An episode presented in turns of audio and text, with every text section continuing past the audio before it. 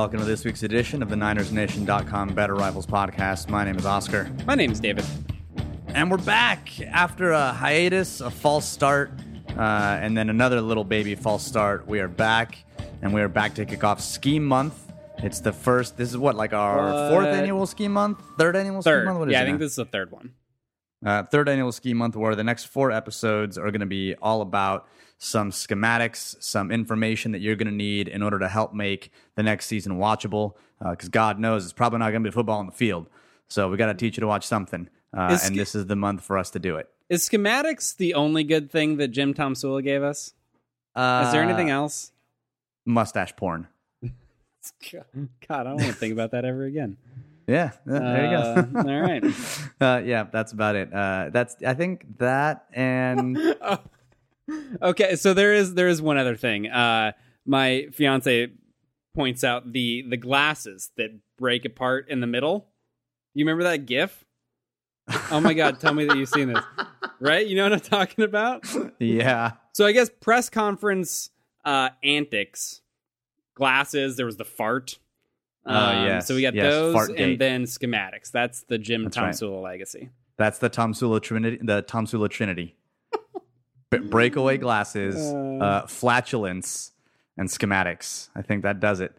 Uh, so what do we have here for the rundown this week? There is literally nothing to talk about. We got, uh, we, I guess we got a, a K N B R appearance from the general manager, John Lynch, talking about Lorenzo Jerome and some tackling skills. Is that the big story? Nah, that's not the big story. Uh, the, really, the big story is going to be Matt Breida is our future. If you don't know what we're talking about, you haven't been reading Niners Nation long enough. Basically, it is uh, harkening back to the Thomas Clayton, which was, I think, a sixth-round pick in the Corey Sheets days, where we were we were secure to have the leading rusher in the preseason only get cut or not make the team, uh, and fans basically lost their minds. And there was a fan post on Niners Nation, and it was, I mean, reading it now, it's still pretty funny. But it's about Corey Sheets, and it's Corey Sheets was our future, basically lamenting why we cut him. So that just became a thing on the Niners Nation boards. And every year, without fail, there is a preseason hero that everyone gets mad when they get cut. And this year, I'm nominating Matt Breida, not only to break the curse, but to make the team and make an impact. Of course, if you've listened to us, you know that that's, that's no secret. We've been on that train for a while. Yeah, man, that's that's my guy right there. I mean, that was... Uh... Yeah, Jordan Plocker pointed uh, pointed him out to me, and, and kind of had uh, is like, dude, you need to. After they signed him as an undrafted guy, was like, hey, you should do your research on this, because normally, I mean, I don't really uh, pay too much attention to undrafted guys. Honestly, I mean, we've kind of talked about it when we do our draft recaps for the last several years. Um, we we focus most of the energy on on the guys towards the top of the draft, and you know, we get a little bit into the guys in that sixth, seventh round. And then undrafted guys, I mean, it's just so unlikely that they end up making a team and, and, and kind of making uh, a significant impact that it's not worth spending a lot of time. But he was somebody that, uh, yeah, kind of stuck out and, and got pointed out to us. And uh, I, I think he's a talented guy. And considering where the roster is at right now, I mean, the future might be sooner rather than later uh, when it when it that's comes right. to Matt Breida, for sure. Yeah, that's why I changed the hashtag to uh, Matt Breida is our future as opposed to was our future, because he's not cut yet. Still on the team. Still has a chance. Let's make this happen. So check out that article on Niners Nation. Uh, it is up, I think, still near or around circa the front page, if you will. Uh, it circumlocutes the front page at some point, but you can find it. So this episode is going to be entirely dedicated to the transition to the four three. This is what we're going to talk about in the first episode of Scheme Month, because it's something that we get asked about a lot. We get asked about it on Twitter. We get asked about the fronts, the alignments, what's different, how long is it going to, or how difficult will it be to make the change? So that's what we're going to dive deep in here. We're going to talk a little bit about the history of the front, and then we're, and next week we're going to talk about the secondary specifically and what that means for how the 49ers are going to make that transition. But this episode is going to specifically speak to the front, meaning the defensive line and linebackers in the four three. And the first thing we have to start off with are going to be the alignments, because we're going to use these numbers and terms often throughout the show, and it's best that you get familiar with them now. There is also a picture uh, in the article on Niners Nation, so if you're listening to this and you want just a quick refresher, you can also see this in the article on Niners Nation. But David, uh, what's a quick mnemonic for ha- helping people uh, figure out what the alignments are on the defensive line? Yeah, so I think there's a few things you can point to. And, and definitely, um, again, by the time you're listening to this, this post will be up on Niners Nation. Like, pause it now if you have a chance and go look at this chart, because it really is um, I, I think more helpful to kind of visualize these alignments and, and get that kind of mental picture. But uh, the, the easiest thing, the two things that I kind of always go to that help me remember it. Um, so everything kind of starts at the center. I mean, we're like, uh, we're like Silicon Valley compression algorithm algorithm here with, with Pied Piper, right? We're middle out. So everything starts at the center. And did you just think of that right now? I just thought of that right now. No, no, no. I just came up with that. I, I never do that. So it was great.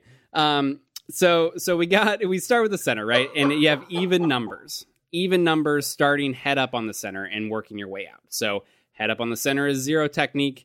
Head up on the guards are going to be two. Head up on the tackles are going to be four. And then head up on the tight ends are going to be six. Um, and then the next big thing to remember are going to be the outside shades. So the outside shades are your odd uh, technique numbers. So one is going to be outside shade of the center on either side. Um, three is going to be outside of the guard.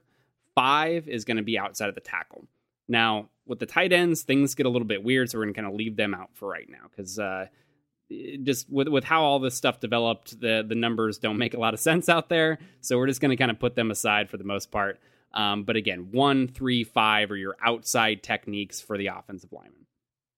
Then the yeah, inside so... techniques, you just add an eye to the head up. So it's really just your two-eye and four-eye. That's going to be two-eye is inside of the guard, four-eye inside of the tackle. So those are, are, are really the primary ones that you're going to have to mess with. Usually when you're you're talking about alignments and, and referencing uh, fronts, you're, you're focused on the guys on the interior. That Those are the, the ones that I think are, are probably the most predominant ones and, and the things that are most familiar to help out with. But uh, yeah, that's the easy way to remember it. Even head up, odd outside alignment.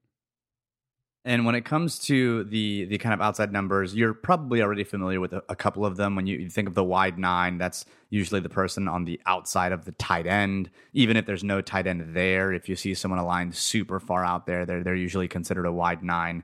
So you're you're probably a bit more familiar with those outside tight end uh, numbers than you think. But what we're going to be focusing on, especially this episode, is really going to be between the tackles. And so you're going to hear us use, you know, one or zero or two or two I. All of those are going to be, um, you know, things that you should be able to recognize that if not, again, use the picture and, and think of middle out. Pied Piper. That was a good one. That was a really, really good one.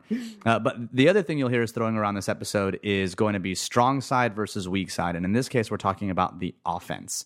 I don't know about you, but I often get confused when it's like, oh, he plays left defensive end or right defensive end. I One, I, I think to myself, to the left or right of whom?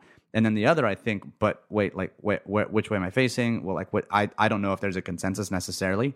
So it's much easier, kind of like when you're on a boat and you say, like, port side or starboard side. I don't know which is which. Me neither. But I, do I was know, just going to say that. I was going to ask you which one was which, but all right. I, I have no idea. Um, the, the port side is the one that faces the land and the other is the one that faces the ocean. I don't know that it I really I should have been football coaches that named those. Cause I was trying to think like, you know, usually football coaches right and left, they find words that have R and L in them. And so I was like, oh wait, port's probably right. But then I was like, oh shit, starboard's got an R in there too. So like, that's dumb. Yeah. No, if it were a football coach that named the sides of boats, it'd probably be like, I don't know, uh, I don't know, elephant and cheetah or some shit like Rip and Liz. Yeah, there you go. Rip and Liz. So strong side and weak side.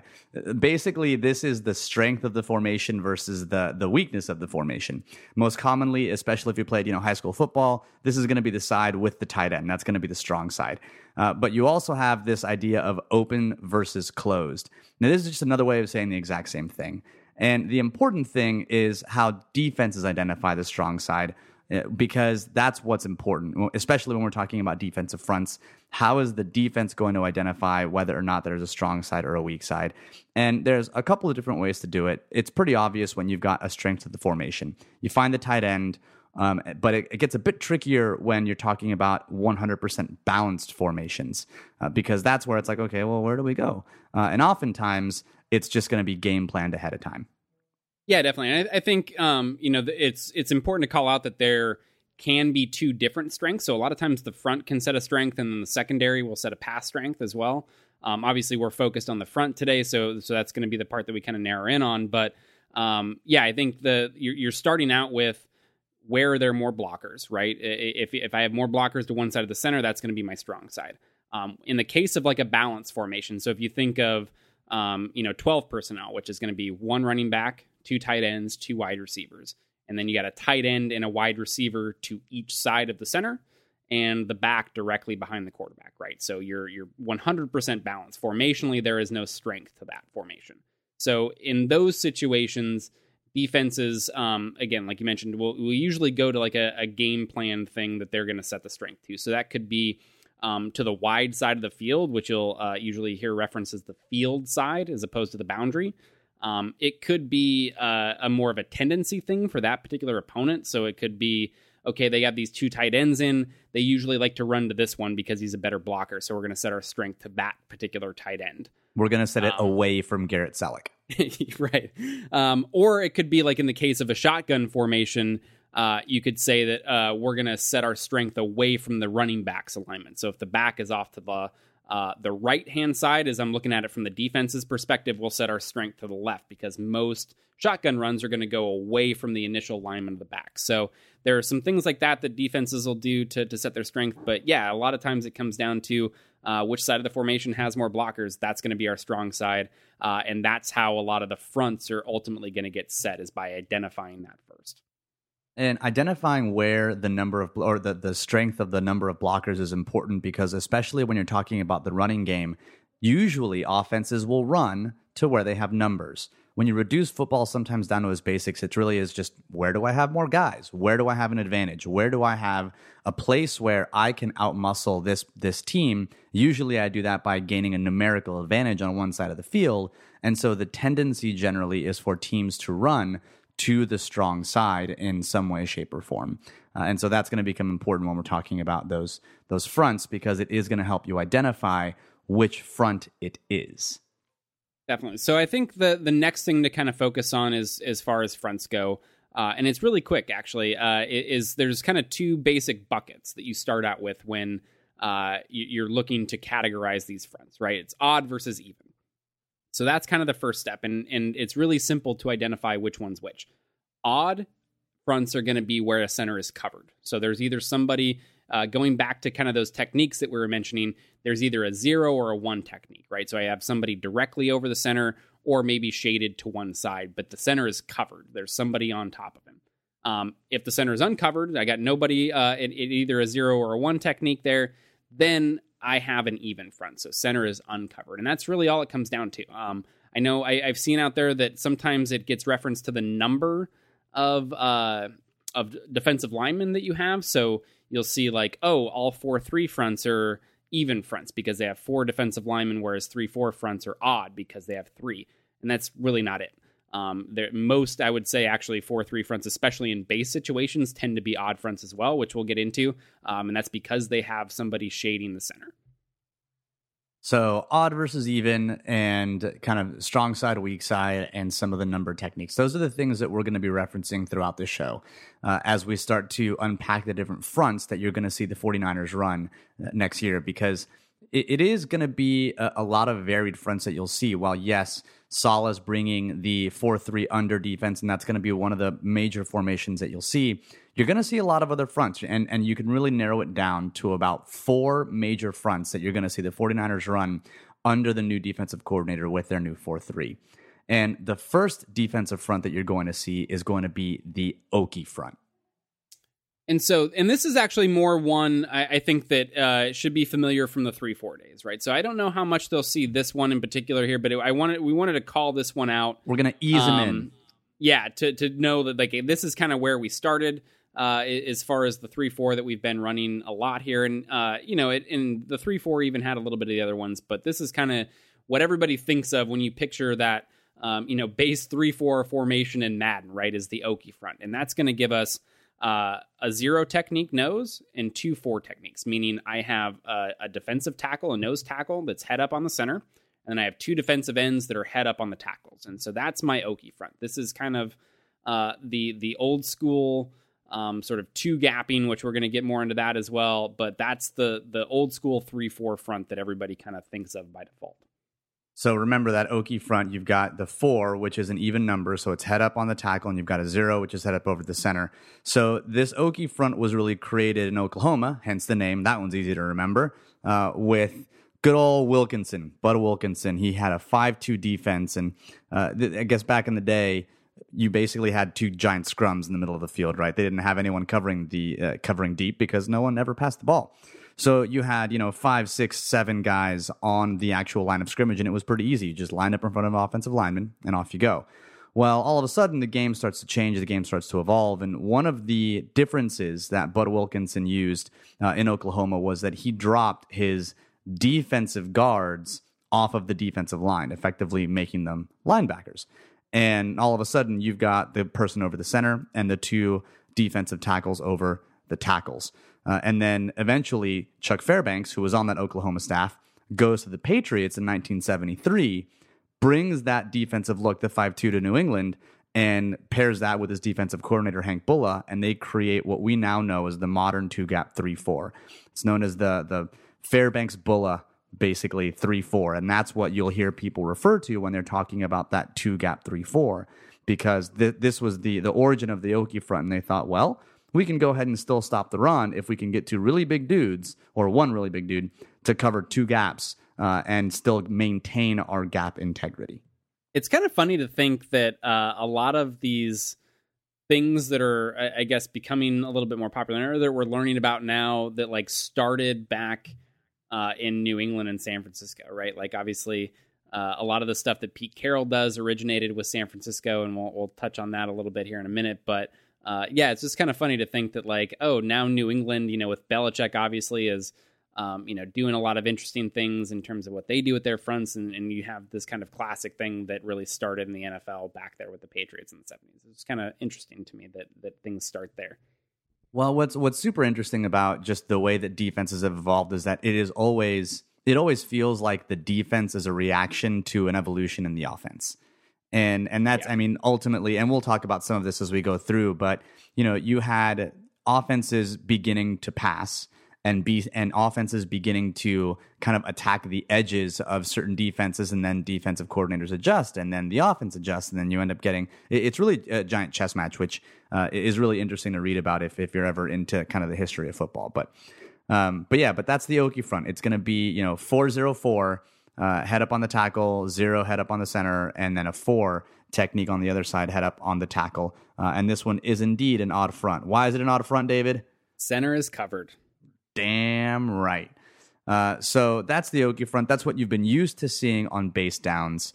Uh, and and that's something that you're you might see every now and again, especially if you have like a a three three five alignment in nickel. Um, but you're you're not going to see that as often as you did. Uh, but it is going to be a front that you will see in San Francisco, perhaps rarely. Fun fact: uh, Oklahoma, which I hate Oklahoma because you know I went to Texas, but uh, from the third game of the nineteen fifty-three of the nineteen fifty-three season through the seventh game of the nineteen fifty-seven season, uh, Wilkinson's team was undefeated, forty-seven games.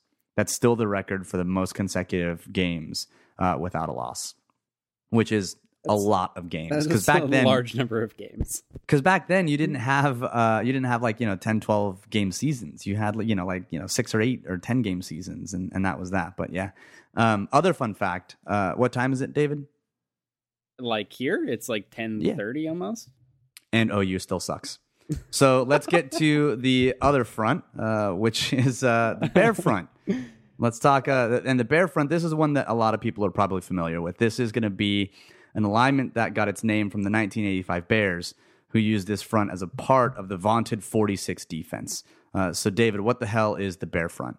Um, so the Bear front's actually going to be not all that dissimilar from the Okie front in terms of the, the basic alignment. Basically, all you're doing is taking those defensive ends that were, again, head up on your tackle, and you're kicking them down inside a shade. So now those defensive ends become defensive tackles, and they're a, a three technique. So I still have my zero technique nose tackle, my guy head up on the center. Now I have two guys shading the guards. And really, so so the three technique, the three zero three, uh, again, if you got kind of go across there, um, is, is I guess, like the standard Bear alignment. You can play with it a little bit. Really, it's the, the kind of key parts are going to be, I need a guy head up on the center at a zero technique that's going to be kind of a two-gapping nose tackle. And then I have two B-gap players that are covering up. So that could be a three, maybe you kick him out wide, do a four-eye if you really want to, but he's lined up in that B-gap. Um, and so that's the, the going to be the key thing there. And it can really, um, you know, mess with a lot of different run concepts. It, it makes it difficult um, because you can't really create a lot of double teams against this front. It becomes difficult to do that, which is key for, you know, a lot of zone runs. It's key on the play side of a lot of gap runs. So uh, it, it can really kind of screw with some different things there. And obviously the, the eighty-five Bears had a, a lot of success with it, but it's still something that you see um, used, maybe not as regular as that, but uh, certainly a lot of teams will use that on occasion today. So this was the innovation of the Bear front. It was indeed a front that was intended to stop the run, and it was intended to really put a lot of players on the line of scrimmage. Now, in, in modern times, the Bear front is used specifically for a lot of those options, like to prevent against uh, midline options and to prevent against the gap runs, because oftentimes those runs are predicated off of a double team at the point of attack. And the, a double team at the point of attack, if you're the offensive line, is really easy if you've got center guard guard going up against a defensive tackle on one side or a defensive tackle on the other side. It makes it a, a double team a little easier, um, or it allows the center to get up to the second level. Now all of a sudden the interior is clogged and double teams become really, really difficult. This is why you see the Seattle Seahawks often play a bare front against the 49ers, uh, whether it be the Chip Kelly 49ers or whether it be the Jim Harbaugh 49ers, especially if you knew they were going to be a power-heavy game, or, or if it was going to be a power-heavy game, because it is going to make it much more difficult to execute those runs. Uh, and so this is, again, another reaction to the run-heavy offenses in the seventies and eighties. Uh, and there was a, a game where I think they were up against the eighty-one Bears, and they unle- they this was the debut of the Bear uh, defense or the, the Bear front, um, and the Chargers were like, I don't even know what the hell's happening. Uh, and it's it's actually a really fun story if you want to read like the story of when the, the front debuted against the eighty-one Chargers. Uh, they dared them to pass, and it, it didn't work all that well because they couldn't. Um, and this is something that they're, I would expect the 49ers to see a lot more often. Maybe, I, I don't know how much they use it themselves defensively, um, but I, I expect them to kind of see that a decent amount because, uh, again, with the double teams, and we've talked about this, I think, at length the last couple of years uh, during Scheme Month with, with uh, the zone blocking scheme, right? And And zone blocking is basically entirely predicated on creating double teams, you know, especially inside zone, but even the outside zone. And usually you start with those two guys. It's it's what you refer to as a combo block, meaning you're starting with a guy at the line of scrimmage level, a defensive lineman, and then eventually one of those guys, if things work well, are, is going to work their way up to the second level and pick off a linebacker. So when all of a sudden you have more players along the line of scrimmage, uh, it, it makes it more difficult, if not impossible, depending on where your linebackers are at, um, you know, in order to Uh, get some of those guys off the line of scrimmage and up to the second level. So I, I, I would definitely expect um, this was something actually that the Patriots ran uh, pretty heavily in the Super Bowl against the Falcons. So again, to uh, combat Kyle Shanahan's offense in that running game. So um, this is something that, again, we may not see as much from the 49ers defense, but we will see it on the other side of the ball a decent amount, I think. So that's the Bear front. Now we get into the more common four three alignments that you know and love, the over front and the under front. And when we talk about these four three alignments, and David's going to give you what the actual alignment is here just in a second. Um, first, a quick note about the four three. The, the origin of the four three really was with Tom Landry in the sixties, and it became super popular, of course. At least this version of this defense has origins in San Francisco with Pete Carroll, and then he, of course, made it, you know, re-famous, I guess, if you will, Uh, after you've got, let's say, the Tampa two, uh, which made Warren Sapp famous, and that was a, a particular version of this with the three-technique. And then you've also got Pete Carroll, who made it re-famous again here with the, the specific four three under in Seattle. But the the the interesting part about the origins of the four three was that it was, again, another reaction to what was happening on offense. And you had defenses that were all crowded against the line, and then you had offenses that were beginning to have short passes along the the kind of middle of the field where you had no linebackers. So you end up dropping a linebacker or two into that soft zone area. But then you've got teams that started to flank on the edges.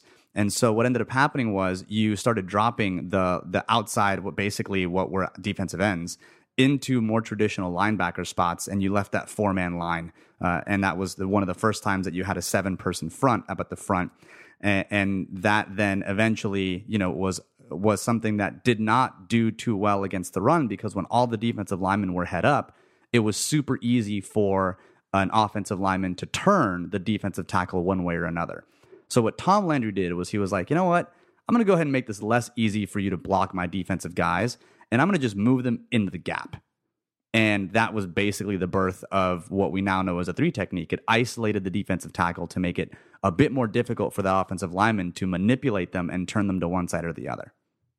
Yeah, and I think we really saw this, you know, the the kind of uh, taking that to another level even and becoming more aggressive with it with, uh, you know, the Miami four three was is also really Jimmy commonly yep. yeah, associated with the, the, the over front. And so that was uh, Jimmy Johnson when he was at the University of Miami, of course, takes that with him Uh, to the Cowboys when he comes to the N F L. And that really uh, was something that kind of exploded for a while. That uh, kind of attacking one gap, four, three over scheme uh, w- was really, really uh, predominantly used in the N F L kind of after Jimmy Johnson brought that there. So, yeah, and, and really the key thing, I mean, you mentioned the three technique, and the three technique is kind of the key piece uh, in, in identifying the over and the under, right? Where that three technique lines up uh, is going to be the part that you kind of want to focus on. And so in the over front, the three technique is going to align to the strong side of the formation.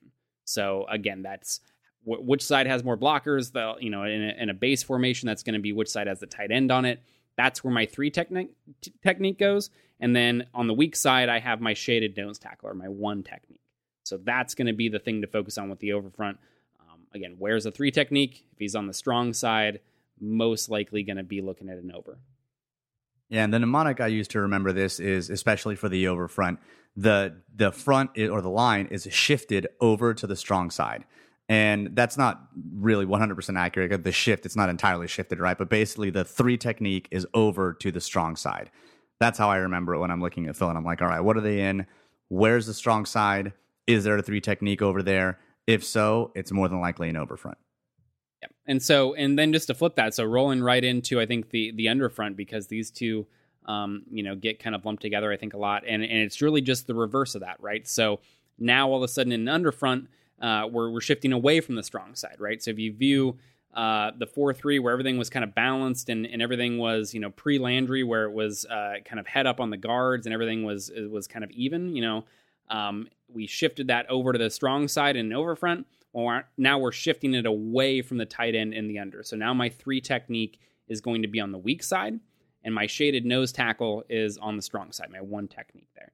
And so, um, yeah, they, these guys uh, are become, once you focus on those two things, and if you kind of, I think, block out a lot of the other stuff, because there can be some different window dressing with that, um, and, and where the defensive ends lined up, line up are going to depend a lot on, uh, you know, how many players you have along the line of scrimmage, and do I have a, one or multiple tight ends to my side, can all affect that sort of thing. But if you focus on those defensive tackles, um, I think it becomes really easy just to see, okay, where's my three technique at? That's going to help me determine over or under. So the under defense, and, and when you think about what makes the the under alignment really, or what made it really popular, you think of the Tampa two defense with Tony Dungy, Monty Kiffin, Warren Sapp. They primarily played a four three under, and it basically isolated Warren Sapp Uh, on some poor weak side guard, and that usually did not end well for that weak side guard. Uh, and that's really the beauty of of the three technique and the four three, is that by aligning him in, you know, either the strong side or the weak side, you basically isolate and can generally create a one on one alignment on the interior of the of, of the line for what should be one of your better pass rushers. And and that's something, again, to remember when we start talking about the 49ers specific pieces of this transition, and specifically uh, DeForest Buckner, because he's going to be playing that three technique. So those are the fronts. You've got the the kind of, you know, odd versus even, which is whether or not the center is covered. You've got the traditional three four Okie front from Oklahoma and Bud Wilkinson. You've got the Bear front, which, of course, again, the Bears in nineteen eighty-five, where you've got the uh, both the both guards and the center covered in a three zero three. And then you've got your over and your under, which are defined by where the three technique is, whether he is over to the strong side or under to the weak side. I still don't understand why they call it under, but whatever. And I think I just should... remember over, and the and the opposite is under. I mean, I, th- I I think that's generally the idea. I mean, you get with the, with the over, I'm sh- where I'm shifting, uh, you know, the the line one way and shifting the linebackers kind of the other way from what that original kind of standard four three was. I think is generally the idea, but. Uh, I, I don't know. I always get, I think I, that confuses me even more. I just like, okay, where's the three technique? And that's how I, I kind of, uh, lean on it. And, but I think, um, the other thing to call out too, is that you'll notice, um, that all of the fronts that we talked about there, Okie, Bear, over, and under, are all odd fronts, because they all have somebody over the center. Um, usually you're even fronts, and there there certainly are some exceptions to this, um, but those are predominantly going to be passing down fronts, I think, in today's N F L. Like when you get into nickel yeah. fronts, you get into third down especially, um, and, and you kind of start widening those defensive tackles a little bit. It's not as important for me to have somebody uh, right directly over the center to kind of screw with the the, the run game. Um, we can start to widen those guys out, get them into the B gaps even, and, uh, you know, really look to to get after the quarterback. And so um, that's where you'll see those predominantly. You, you'll every once in a while, you'll see teams, you know, go with maybe like a two-eye and a three-technique. So I don't have anybody, uh, you know, technically over the center there, but it's still an A gap and a B gap player, which is um, really what you're getting in the over and under as well. So uh, something to to keep in mind there. So let's talk then a bit about the gap assignments, because you've made reference a couple of times to A gap and B gap, and these gaps are really important because they are the foundation of how defenses really defend against the run. And we're going to take a moment to just talk about what one gapping and two gapping is, and, and why maybe the transition to the four three isn't going to hurt as much as as many thought. I mean, first things are that gaps are a big deal. The you hear oftentimes about being gap sound. You want to, as a defense, basically prevent any space for a running back to get through. At a basic level, that's how you defend the run. And you can do that a couple of different ways. The one-gapping defender is basically going to put a defender in a single gap, and the responsibility of that defender is to control your gap. Oftentimes, the image that you draw up in your head, I know sometimes it happens in my head as well, is a defender who goes into that one gap and knifes through that one gap and is like three yards in the backfield. And if that's the only guy who's three yards in the backfield, that sometimes often isn't exactly a desirable outcome, because he creates a humongous hole in that line, and oftentimes he overruns the play. So oftentimes what you're looking for with that one gap player is an attack and react mentality. You attack the gap, and you react to what you see. You want to get shoulder to shoulder with the offensive lineman. If you're shoulder to shoulder with them, you've got them beat. They can't reach back and get you. Uh, we call that getting uh, Zane Beetled, uh, or maybe getting Devied, or something like that. Uh, uh, but don't, if don't you're remind depend- me. I've been watching too much of that over the last couple of weeks. I was watching all day today, pretty much, and I was just like, "Oh my God, this is painful." David did not get post-traumatic stress disorder from Iraq. He got it from the from watching line. Zane Beatles and Je- uh, Josh Garnett try to fucking pass protect. uh, so you, the defender is going to attack the gap, look to penetrate, and then react to what they see. Their goal, quite simply, is to constrict the space and funnel the ball inside to the unblocked defender. The key here is going to be to funnel the ball inside to the unblocked defender. So they don't just want to shoot willy-nilly through the gap, even though it is an aggressive, penetrating one-gap, you know, kind of scheme. Uh, remember what defensive coordinator is going to say, like, no, we want our dude to be pretty passive. Let him lay back, get blocked. No, the, the aggressive doesn't mean absurd and out of control. It means you want to control your gap and funnel the ball carrier inside of the unblocked defender. Yeah, and there there are going to be varying flavors to all this, right? Like I think we, you know, it's important to to point out that with all of this stuff, we try to hit, um, you know, kind of the most general, common versions of these things to make it, you know, the easiest to kind of understand. But um, you know, each coach is going to have his own little different flavor on this, and you know, some coaches may prefer that in their one gap scheme, they do want everybody kind of, you know, getting as much penetration as possible. Other guys want, you know, maybe sitting more along the line of scrimmage or just on the other side of the line of scrimmage. Um, I think the the kind of foundations of all of that are very similar. Um, but yeah, definitely, uh, you know, realize that there are many, many variations of this stuff depending on the coach. Um, but yeah, I think that, you know, what you pointed out there with one gap is is really the big thing. You know, I want to funnel everything inside. Um, usually the other thing uh, that you want to kind of recognize is that however many blockers I have. So if we keep it really, really basic, right, um, and say I only have my five offensive linemen up front there, uh, or let, let's even go with a tight end. I think that's a little bit more common. So I have six blockers up there potentially. So in order to fill every gap, that means I have seven gaps. I need one guy up there. Well, if I have seven guys up in the box as a defense, they still only have six blockers. So if I have everybody accounted for, there's going to be one unblocked defender, and that's who we're trying to funnel everything to. Um, in kind of that one gap scenario there. So I think just to kind of give you an idea that you're like, who's unblocked? How's this guy unblocked? Well, that's generally the idea. In a, in a base situation, I have one more defender up there than they have blockers because I need to account for every single gap that's available. And that's the guy that we want, you know, making the tackle and, and kind of getting up there and funneling everything to. So then you get to your two-gap scheme. And in a two-gap, it's going to be a little different because rather than ha- needing seven guys necessarily up to account for all the gaps, you've got line of scrimmage defenders that are assigned to the gap to each side of a blocker. And their responsibility is to control the blocker, shed them, and get into the appropriate gap once the runner has declared where he's going to go. This is what Justin Smith did so well. This is what the 49ers of, you know, the Jim Harbaugh era did so well in base downs, is they were able to control their blocker and get towards the ball. And that means that you can cover more gaps with fewer players. And so this is going to be a read and attack philosophy. If in the one gap, it's attack and react, the two gap is going to be the read and attack. And they're going to want to control the blocker, read the play, and then attack the appropriate gap once the runner has declared. So if you think of the one gap as kind of like get to your spot and then react to where the runner goes, the two gap is going to be like figure out where your spot's supposed to be, then go get there. Uh, and the key here is going to be to clog up the interior, keep the linebackers free, and spill the ball to fast support. So whereas with the one gap, you want to funnel the ball to the inside, uh, to the inside unblocked defender.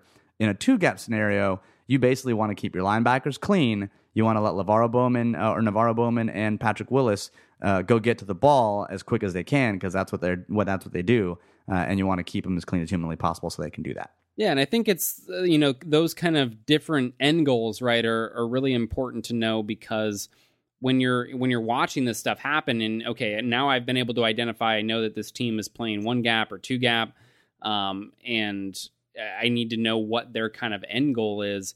If all of a sudden I, if I'm unsure of that and I see this runner kind of bouncing outside and I think, well, I've heard that that's a bad thing. I should have a contained guy out there. And, um, you know, we need to be forcing everything back to the middle. That's not every defense's goals. You know, some teams um, are uh, from a run fit standpoint designed to spill things outside uh, and kind of force everything to the sideline. Others are going to force the ball inside, like we talked about with one gap. So, Uh, you definitely want to pay attention to that distinction. Um, the other big call out, I, I think, is that um, two gap in the sense of that Okie front that we talked about at the beginning, you know, where everybody's kind of two gapping along the defensive line. That really doesn't exist that much in today's N F L. It, it's, I, I think, really the 49ers last year were probably one of the the only teams left that were running that type of defense a significant amount. Um, but most three, four defenses, even if that's your base, um, they're still running under fronts. They're still running over fronts, you know, fronts that are typically associated with four, three defenses. Um, and, and the, really the only thing that changes is whether one of the guys on the edge on the perimeter there has his hand on the ground or is standing up in a two point stance. And, uh, you know, from, uh, they're, they're still playing one gap principles a lot of the time. Um, so there's not a huge difference there. Uh, I, I think that's really important to note. A lot of times what you're, you're going to see in maybe more modern fronts is that maybe I have one defender that's two-gapping. So it's not everybody along the defensive front. Most everybody is going to uh, still be just playing their single gap, but I might have one guy on the strong side of the defense that's two-gapping. And what that allows me to do is, so remember before in the one gap where I mentioned, okay, I need to have one more defender in the box to account for, for all of the gaps, right? And I have one more defender than they have blockers to get them all. Well, now if I, all of a sudden I make one of those defenders a two-gap player, I can remove a guy from the box and get him back in a better uh, position to, to play the pass. So those are the kind of things that I think you see more with uh, with modern defenses, and that's especially what we're going to be um, you know, moving away from from the 49ers uh, specifically. I, I wouldn't imagine that we see you know a whole lot of two-gapping principles this year. And that's what you, that's really what it means to be a hybrid defense. When you hear the term hybrid defense, it's usually not some odd hybrid of like, you know, oh, they have hybrid positions or they play D E and linebacker. It's more often than not, it's a combination of one gapping and two gapping on the same play with the same people. And so oftentimes you'll hear, you know, we play a three four with four three personnel, or we play a four three with three four personnel. I forget exactly what the quote was, but those are the kinds of things that defensive coordinators are alluding to when they're making those comments, is that most modern defenses are not going to be one or the other. They're going to take blends of these different things on any given play to try and devise an advantage against an offense. So how the hell can you identify what this looks like? How can you identify who is going to be two-gapping, who is going to be one-gapping, and what their responsibility and assignments are. Uh, because, you know, you know, you love the internet. They want to assign blame. They want to figure out what they're supposed to do. Everybody Who's wants to fault? assign blame. Who's at fault? Who did it? Whose goddamn fault is it? All right? Uh, that's what you want to do. So how can you identify it? Well, number one, is the player attempting to control the gap or control the blocker?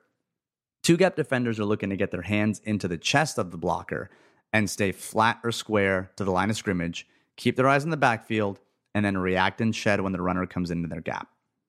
So that's what a two-gapper is looking to do. Now, a one-gapper, of course, is not necessarily going to be looking to control the blocker. They're not going to want to try and get their hands into the chest. They're going to want to make a move into a gap, maybe through a swim or a rip, and then they're going to react once they see and they're, they're, they're responsible for their gap. So that's how you can kind of help identify who is doing what. Are they looking to control the blocker by getting their hands into the chest, or are they looking to get into the gap? Yeah, I think the the thing that you have to start with, assume that they're playing one gap. And today, if if you if you're trying to, you know, if you're watching film, you got Game Pass up and you're looking at that end zone view, uh, and you're trying to kind of discern all of this stuff, assume assume with everything first that it's one gap. You kind of need, at this point with the way today's game is, you need some overwhelming evidence to really point to to, to it being two gap, I think, most of the time. So, um, yeah, I, I think the other thing that I would uh, that would add that I think helps me identify it a little bit um, is focus on the hips. Hips are, are really going to be the big thing. So uh, if, if a defender, Shakira joke. yeah, if a defender is uh, is playing one gap, right, in the run game, especially, and especially if it's one that's maybe not quite as aggressive, where they don't want everybody flying upfield and, and trying to penetrate as much as possible. They they um, kind of want to get in the gap and, and stay a little bit more patient at the line of scrimmage. Those defenders especially are looking to get their hips into their assigned gap, because that's how they can come off the blocker and actually make a play. If they're just kind of poking their head out there in that gap, I mean, they may be doing that and still one-gapping. That's just bad news for them, because that, you know, just poking your head in the gap isn't going to allow you to get off of that blocker and actually be able to make a play if a runner comes your direction. So that's another thing to focus on. But yeah, with those two gap defenders, you know, they're going to get into the chest and, and they're going to be peeking over the shoulder. You know, watch that helmet. You can learn a lot, I think, just in general um, by watching kind of that stripe down the middle of the helmet and seeing where mm-hmm. players are looking, and, and you really get a feel for um, what they're trying to do, right? What they're trying to accomplish on a given play. And and so that's what you're going to see from those two gap defenders is hands in the chest. I'm trying to create a little bit of separation there. I'm not really looking to to move things backward all that much. Um, and I'm peeking into the backfield to see where the runner's at so that I can make my move if he comes my way. So a word then about the kind of gap assignment, because remember that defending the run for the front is very much about defending a gap and being gap sound. And the the gaps that a defender will have can change based on whether the ball is running towards them or whether the ball is away from them. And there are also gap exchanges. We've talked a lot about gap exchanges uh, in defending the zone read, where you've got a linebacker that scrapes over the top and a defensive end that kind of crashes down, and they they exchange gaps. So where a player lines up is not necessarily, if just because they're lined up in that B gap doesn't mean that their ultimate responsibility is going to be the B gap. So when, and then of course you've got stunts and things like that that are going to help identify, you know, what that are going to help create confusion for the offense by the defense. So ultimately, when you're looking at the way a defense is constructed, you can't just narrow in on a single player and say, oh, they were at fault or necessarily, you know, or they didn't do what they were supposed to do. Look at that guy. He runs into the B gap, but he was over the A gap. That might be his assignment. You have to look at the whole picture of a defense, and you have to look at how they combine to fill the different gaps after the snap and where their initial step takes them. Looking at initial steps when you're looking at film is really helpful, because the, the basic principle is that players on their initial step are going to want to go to where they should be going. You don't, like, if they know where they're going anyway. Right. I, uh, I, which is which is a whole different thing. I, but that, I mean, that's that's fair. Uh, uh, Josh Garnett makes me wonder that all the time. Um I, I think, yeah, there there are very few assumptions that I really make, I think, going in to, to try to watch any tape, right? Um, one of them, though, is that for the most part, we can assume that players are trying to execute their assignment. They're trying to do what they're supposed to do, right? They're not always going to succeed in that goal, But generally speaking, nobody's out there like throwing games and saying, you know what, um, uh, as a defense here, I'm going to leave my gap uh, wide open. I'm going to let this runner go through, right? Like that. That's not the the approach that you're seeing from these guys. So if you go in with the assumption that they are trying to carry out my assignment, when you see them do something that you maybe don't expect, right? You see a guy uh, on the defensive line, like you mentioned, that's in the B gap that jumps into the A gap, uh, rather than your first reaction being, he's wrong, he's screwed up, which is what I think a lot of people want to do, um, you know, especially a lot of people uh, on, on the internet that are trying to kind of break this stuff down. Um, you know, they want to say, oh, he jumped out of his gap, that's bad. I know everybody's supposed to have a gap. Um, and, and I think it's important to know that the, that's it's a little bit more flexible than that, right? Yes, everybody's assigned a gap, but it's not always the gap that they're aligned in. Um, teams do a lot of different things up front, um, you know, to try to create confusion for the blocking schemes, to screw stuff up. Um, you see, you know, stunts, I think, inside kind of against the grain of, of zone schemes a lot, because that if you get one guy that can kind of jump inside a gap and get into the backfield, that screws timing up on those outside zone plays so much. And so you see that a lot against zone teams. Um, so I think, yeah, you have to really kind of zoom out and see, okay, well, if this guy left the gap that he was over initially and went into this one, well, was somebody there to take his place? And yeah, if you see a linebacker scraping over the top to fill that, then yeah, that was probably intentional, and, and that's not something um, that you should really be knocking a player for. So uh, all of those, I think, are important things to keep in mind. Try to view the the entirety of that defensive front and kind of what everybody's doing, rather than focusing in on one individual player and trying to determine whether he's right or wrong. So let's talk very briefly then about some pass rushing principles, because that is going to be a big part of the front, and we're not going to get into any exotic blitzes or any fire zones or anything like that, but we are going to talk about some basic pass rushing principles, because I think they are important when we start talking about the the different components the 49ers are going to need to transition and transition well in order for this defense to be good. Because you've got, I think you've got a lot of really optimistic people, a lot of optimistic 49ers fans right now about the defense, and they're thinking, oh, how good can this defense be? And you've, I think there was an N F L dot com story where someone was, someone said the 49ers linebacking core is top five in the N F L. Um, and, and so it's, oh God, sorry, sorry. I, I continue. Love, uh, I love it when you giggle, when you hear shit like that. It's so funny, but it, it's, it's, I think people are beginning to get a little bit like, oh my God, how good can this defense be? And, and there's still, you know, the, I don't think the transition is going to be as big of a deal as many people think, but there's still going to be a lot of things that need to go well in order for this defense to perform, even to what I would say is an N F L average level of competence. Um, and so let's talk a little bit about the basic pass rush principles before we then talk about some of the specific transitions points for the 49ers.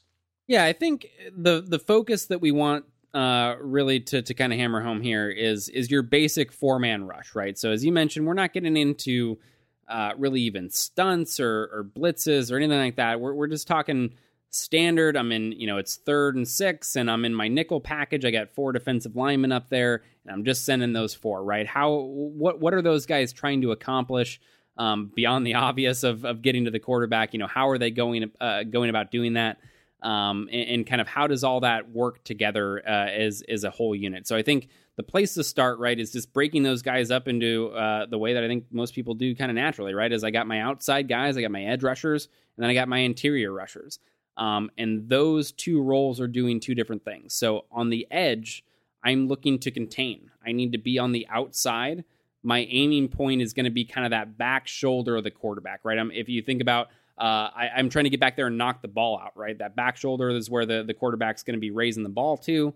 Um, that's what I'm going after. I want to get that ball out of his hands, essentially. So that's working outside of the quarterback and, and kind of making sure that when he Uh, hits the back of his drop there and, and, you know, he doesn't see that first option open, he's looking to step up, that he's stepping up into the pocket and not necessarily trying to break, contain, and get outside where he can start to to kind of create and make things happen a little bit more. And then on the inside, you know, those guys are looking to push the pocket backwards. So they're trying to limit the space that that quarterback has to step up if the contain guys are doing their job correctly, right? Um, and the big thing to, I think, point out with the interior guys, because the edge guys, it's pretty simple, right? They're working against the tackles. They're usually going to be working outside. You know, sure, you'll see some inside counters and stuff like that on occasion, but their responsibility is to stay outside the tackle and get to that back shoulder. With the inside guys, usually you're going to see an A-gap rusher, so somebody that's between the center and the guard, and then a B-gap rusher, which is going to be outside that three-technique position, right? Outside the guard. Um, and that three-technique is really the most important part of all this stuff, is because that's the one guy within that four-man front that has a true two-way go. And by two-way go, I mean he is free. He is absolutely free to go inside or outside that guard. It doesn't matter. And so he's got the most flexibility of anybody along that four-man front to kind of execute his job and execute his responsibility. And so that's where you start thinking about all of the great three techniques that, uh, you know, have been in some of these four three defenses, right? The the Warren Sapps of the world, and Uh, you know, even when you look at uh, just now in sub packages, guys like Michael Bennett kicking down in there, it's in Seattle, right? Think that those interior rushers, the kind of ones that are the big names that you know, most of the time they're that B gap rusher. They're that three technique that has a two way go and is one on one with the guard, and that's where they can create a lot of damage. So th- basically, the, what we've been talking about for the last, I don't know, probably ten, eleven minutes or so is the importance of that three technique. And that three technique is really going to be DeForest Buckner. And and that's going to be, I think, the first thing that we'll talk about here when we get into the 49ers specific transition points. What are going to be the things that this team is going to need to do well in order to make this defensive transition effective? And the first is really going to be that three technique, and that's going to be DeForest Buckner playing inside. And I, I don't know the answer to whether or not he's going to be a good three technique, but I do have a couple of questions. um, first and foremost, David, what do you think that his height is going to be a disadvantage to him playing against smaller guards? Because, you know, he was really, really, he was good last year, but he did have some problems with leverage, and he is six seven. And, you know, that's something to consider when you're on the interior. Is that going to be a problem for DeForest Buckner's transition to the three, to the three technique? Um, I think it could be if he's if it's not a focus for him, right? I, I think you can see, uh, you know, and it's the obvious example that everybody points to, but really he's played in a similar role, and, and that's Calais Campbell. You know, Calais Campbell, Arizona has moved, you know, they've, they're still a three four team, I believe, but, um, you know, they have really been, uh, you know, more of a one-gap team, and, and Calais Campbell moves all along their defensive front there, and he spends a lot of time playing, um, you know, inside as a three-technique. Uh, especially in, in kind of those sub packages there. And I, I think you see him able to, um, you know, play with leverage. It's just something that has to be a focus for him, right? It has to be a priority, um, because otherwise when you do get in those base situations, I mean, the, the good thing is that in the under front, right, they're playing under most of the time. I would, I would expect, um, he's going to be on the weak side, which, which does help him a little bit. It's going to be, um, you know, usually fewer double teams you're going to see at that spot in the run game. Um, and so it's just, you know, you're not having runs directly at you quite as frequently. Usually they're going away. So he has, uh, you know, the ability to be a little bit more aggressive and kind of penetrate and get and chase the play back, uh, you know, from the, from the backside there essentially. Um, and so, yeah, I think, you know, teams could make that a, a point to maybe, okay, if it's really been a problem for him and he's not, um, you know, showing the ability to kind of anchor in there and, and play with good leverage, Uh, that they're going to kind of scheme to run more weak side run concepts and kind of attack him in that. Uh, you, you could certainly see that, but I, I think he's a good enough player, and I've seen enough from him, and uh, you know enough growth uh, over the, from just what we saw from him in Oregon to you know the the, the rookie season last year. Um, that I, I think he's going to be vetting. He's probably the guy that I think I'm least worried about uh, in the transition along the D line. Would you put any other player at the three technique? Uh, no, not, I mean, n- not on more than a rotational basis. Right. So yeah, I right. think, yeah, you'll, you'll definitely see other guys see time there, but it should, should somebody else be getting more reps at, you know, more snaps at three technique than DeForest Buckner? No, I don't think so. All right. So now let's talk a little bit about the, the position du jour, the Leo, because the, the this is going to be one of the other components of this defense that's going to need to develop a little bit, or, or we're going to need to get production out of this position in order for this defense to succeed. Now, when you think about the the alignments that we've been talking about so far, the Leo is usually going to be the weak side pass rusher that's usually aligned uh, a little wider on the outside of the tackle. And so far, this is going to be Arik Armstead. And and this is going to be This this is going to be the experiment of the year. Yeah. Because that this the, the textbook definition of a L E O, which is really going to be, you know, one of your featured pass rushers on the outside. Remember that this pass rusher is working to the outside. They're responsible for contain. And what generally defines their success is a bit of a bit of athleticism in getting off the ball. They're usually a little faster, and especially in Pete Carroll's defense, they're a bit more athletic.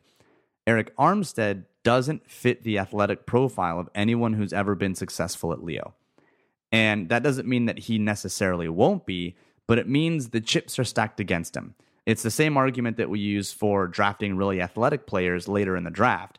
Who knows if they're going to succeed, but you don't want to have them overcome both a lack of athleticism and a lack of whatever it was that pushed them down into the sixth or seventh round. And this is why players like Lorenzo Jerome and Matt Breida are so enticing, because they do have the physical components to succeed if they could just put everything else together. You're, you're basically putting Arik Armstead behind the eight ball here. And and so the question I've got for you, David, is what what kind of, if Arik Armstead were to be successful, what kinds of things do you need to see either out of him as a player or out of the 49ers schematically in order to mask his deficiencies athletically? So, I mean, I don't know. He's going to have to learn how to rush off the edge, right? He's going to have to learn how to to kind of bend the corner and and get. I think him as a rusher now, and what you you think of him being successful, because he's had, you know, uh, even though the sack numbers might not be there, and, and some people will point to that, he's been a productive pass rusher when he's been healthy and on the field. Um, you know, during his two seasons so far, uh, there there hasn't been any question about that. So. The problem is most of that success has come from the interior, right? Lined, uh, you know, he's, he did, obviously spent time head up, you know, or, or on the tackle a little bit in that three four scheme.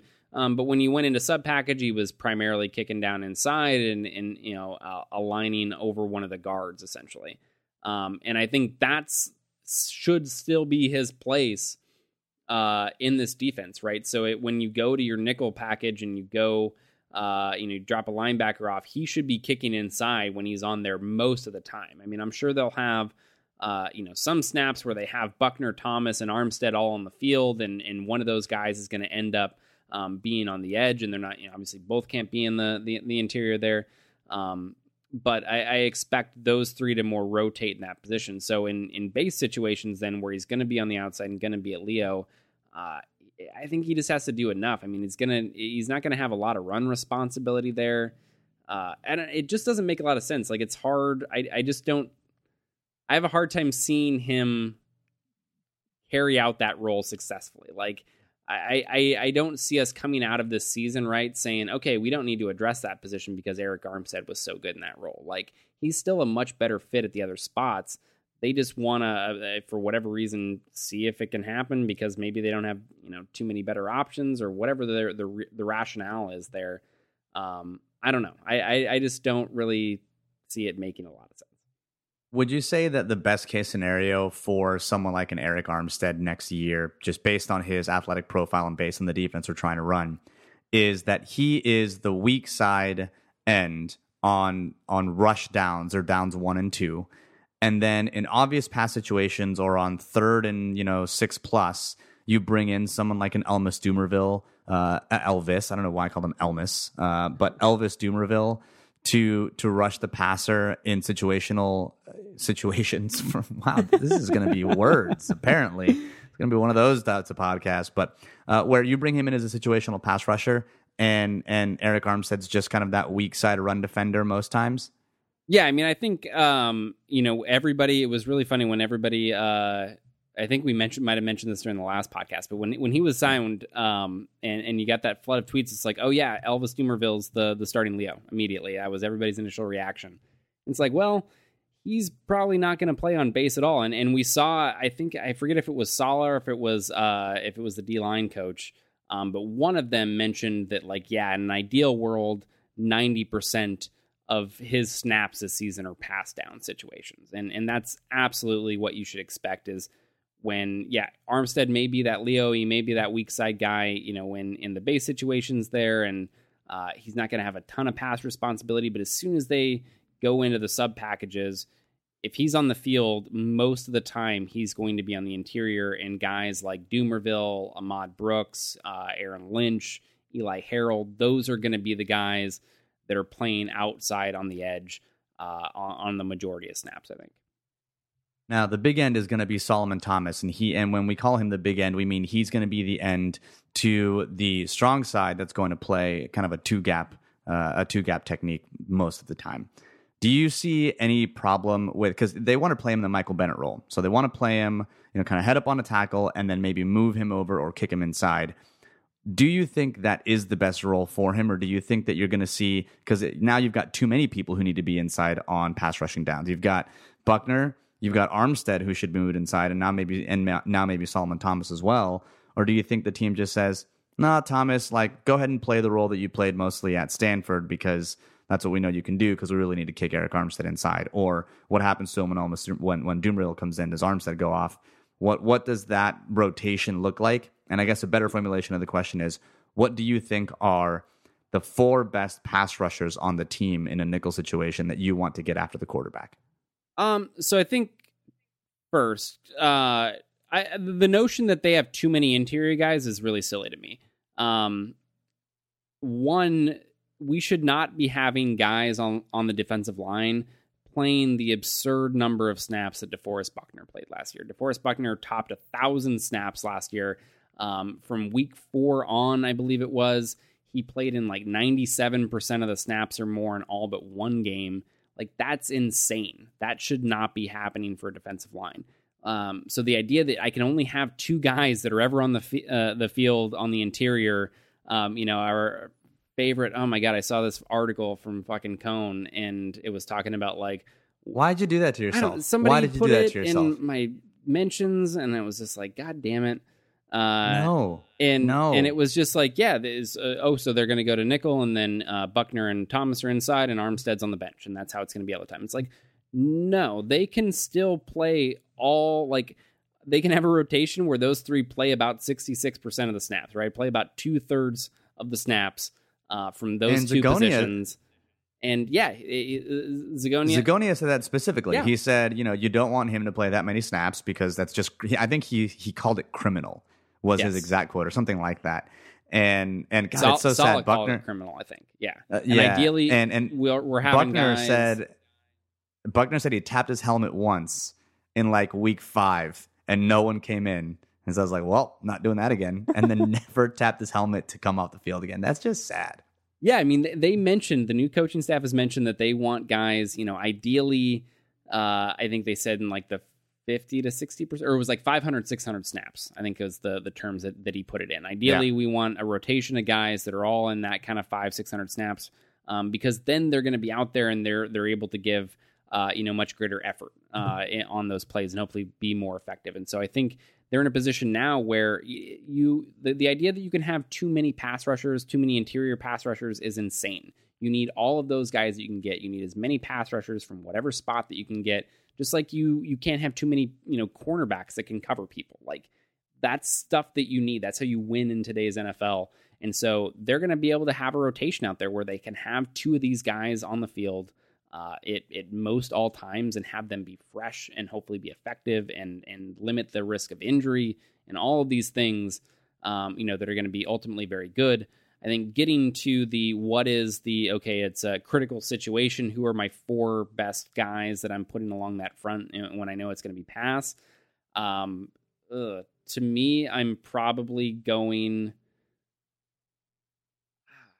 Man, I think I'm still probably going those three plus Dumervil. Um, it's tempting to say maybe... I go with two of them and then Dumervil and Lynch. I don't know. It depends where Lynch is at, kind of, I think. If Lynch is the guy that uh, was basically Lynch before last season, then I think Lynch belongs in that conversation coming off the edge for sure.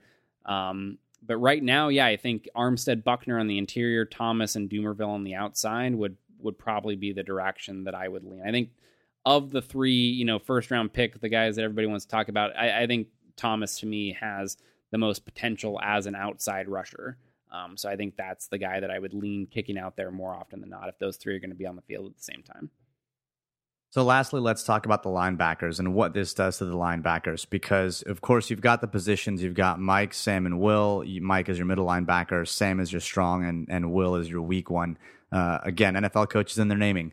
Uh, it's it's real simple. It's real simple. But uh, we talked about a little earlier, which is what happens to the Mike linebacker when you're in a four three defense. Is there's just more bodies that get to that middle linebacker. And and this is especially if when a play is going to the strong side. You, you've got something like the the Sam linebacker where Brooks is going to have to play off the line a little bit more and probably going to have more coverage responsibilities. And then you've got the Will, which is usually the weak side guy, doesn't see very many blockers, especially in run game, and he's free to kind of fly around and hit people. Based on those changes to what you know, to to the roles of the linebackers, do you think any of the linebackers that we have on the roster right now, whether it be that are likely to start, whether it be uh, Ahmad Brooks, Navarro Bowman, or um, uh, Malcolm Smith, or Reuben Foster, which I guess if oh, I really, I don't understand. Reuben Foster, that, let's what, just go, uh, let's operate under that assumption. That's the world I want to live in. Do you think any of those linebackers are going to have trouble transitioning to any of this new this new four three universe? Um, I'd say the Sam spot is probably the spot I'm most concerned with, but it's simultaneously the least important. Um, so that's the one that's on the field the least amount, right? That's the guy that comes off when you go from base to your sub packages. Um, I don't love the options that they have there. I mean, Brooks uh, seems to be the guy that's uh, getting the first team reps there right now and is is probably, I think, going to end up with that role. Uh, I I don't love it. Uh, I think it'll be fine. Like it's it's not like that he's going to be terrible there necessarily, but um, he is going to have to you know play a little bit more off the ball than he has uh, in in recent seasons. I mean, I think he did that.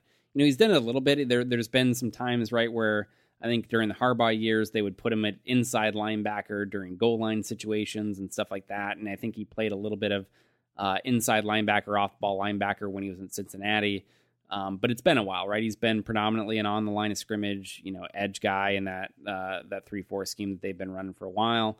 And so I don't I don't love him off the ball. I don't love him in coverage necessarily. Like, I think that's concerning. I mean, I don't love him necessarily as a player anymore. Like, dude's old and hasn't been very good in a couple years, so. And he's about to he's about to rack up like what nine million I think is his cap number. Yeah, he's uh, he man God. he he's gonna he's gonna see every dollar of that like fifty million dollar contract he signed in like good, twenty eleven good or whatever for it was. him. I thought he's gonna be cut like every year for the last like every three year. years or some shit like that. Uh I mean, go keep keep cashing them checks, man. I guess whatever, but. I'm uh, never going to hate it when a football player gets that money. No, never. Not, not at all. So I, I think um, that's the spot that I'm I'm probably most concerned with. Navarro Bowman, I'm not worried about. You know, with him, uh, the, the concern is health, right? Is is he the same player after suffering those two big injuries? Um, the the scheme switch and any kind of difference in those positions is, is not something I'm concerned about with him. And I think uh, Foster, you know, obviously if if healthy and ready to go, as it seems like he will be, Uh, slots in at that Will linebacker spot. I mean, he's going to kill it there. Uh, you know, health is is really the only concern for those two guys. So I think uh, when you look at, you know, what they're going to have in sub packages, right, and, we, and just just the Mike and Will on the field, and it's just Bowman and Foster in an ideal world, um, I think that's a really good spot to be in. I think you really uh, like that combination, obviously. So, yeah, I, I'm not too concerned from a transition standpoint there. It's really just at that Sam that's a, a little bit more iffy. So I think that does it. I think that's everything we had to cover uh, so far this go around on, on the scheme edition. I guess really the only thing we've got left is trying to figure out the call to action, which I did not. Uh, um, I did not think of any. I, I think we got to go middle out, right? Middle out. Yeah. yeah hashtag yeah, yeah. middle yeah, out. You're right. Yep. Middle out. Yep. You got it. Um, so that's going to be the call to action this week. Is going to be hashtag middle out. If you have not watched the last season of Silicon Valley, you should. Uh, if you don't know what the hell I'm talking about, just get out. Just stop. Just, Just go. go find it. It's on. Stop right now. Get it H B O yeah. Go or H B O Now or whatever. And, or uh, borrow it from your friend because, yeah, you know, I think care. There's probably only one person in the world that still has an H B O subscription and everything else is just a pirated H B O. And Go it's my in. mom. And I told her that she can never get rid of it because I that's, yeah. that's her lasting gift for me. You have to that's always right. subscribe to H B O. That's right. So we covered a lot of stuff this episode: odds and even, odd and even fronts, the Okie front, the bear front, the over front, the under front, gap assignments, uh, pass rush elements, uh, and and of course forty-niners transition points. We are going to have some pictures, images uh, up on Niners Nation to go along with this because we know sometimes it's difficult to just get everything orally Everyone thinks I say orally when I say that word, but no, it's aurally, A U R A L L Y, to do with the ears, my friend, to do with the ears. Uh, I said that sure. in a meeting once at work. Didn't go well. Trust me. They all just thought I was talking about taking it orally. Uh, yeah, it, it didn't it didn't go well. Uh, um, yeah. But yeah, I am glad to be back. I'm back from emergency Mexico trips. No more of that bullshit. Uh, and it's Scheme Month, dude. What, yeah, what are we going to cover next week? Uh, Scheme Month. So, I, you know, obviously we focused on the front uh, a lot uh, with the defense here. In this episode, I think we're going to move things back and take a look at the secondary. And, um, you know, kind of like we did here, I think that, you know, not only did we want to focus in on um, things that the Niners are going to be doing specifically, but also just kind of give you, I think, a, a pretty solid foundation, hopefully, for how the front operates and, um, you know, how all those pieces kind of work together. Going to try to go for a similar approach with the secondary. So go over kind of some basics there that, that I think apply most everywhere, and then get into some single high stuff uh, that we're going to see a lot from the Niners this year. So that's going to be next week. Uh, we are going to be right back on schedule with an episode every week. You can find us wherever it is that you download your podcast, Google Play, iTunes. And if you do have us or, or find us on one of those two services, most definitely leave a review. It helps other people find us, and it helps us out tremendously. So thanks again for tuning in. If you're at this part of the podcast, hashtag MiddleOut. And as always, go Niners.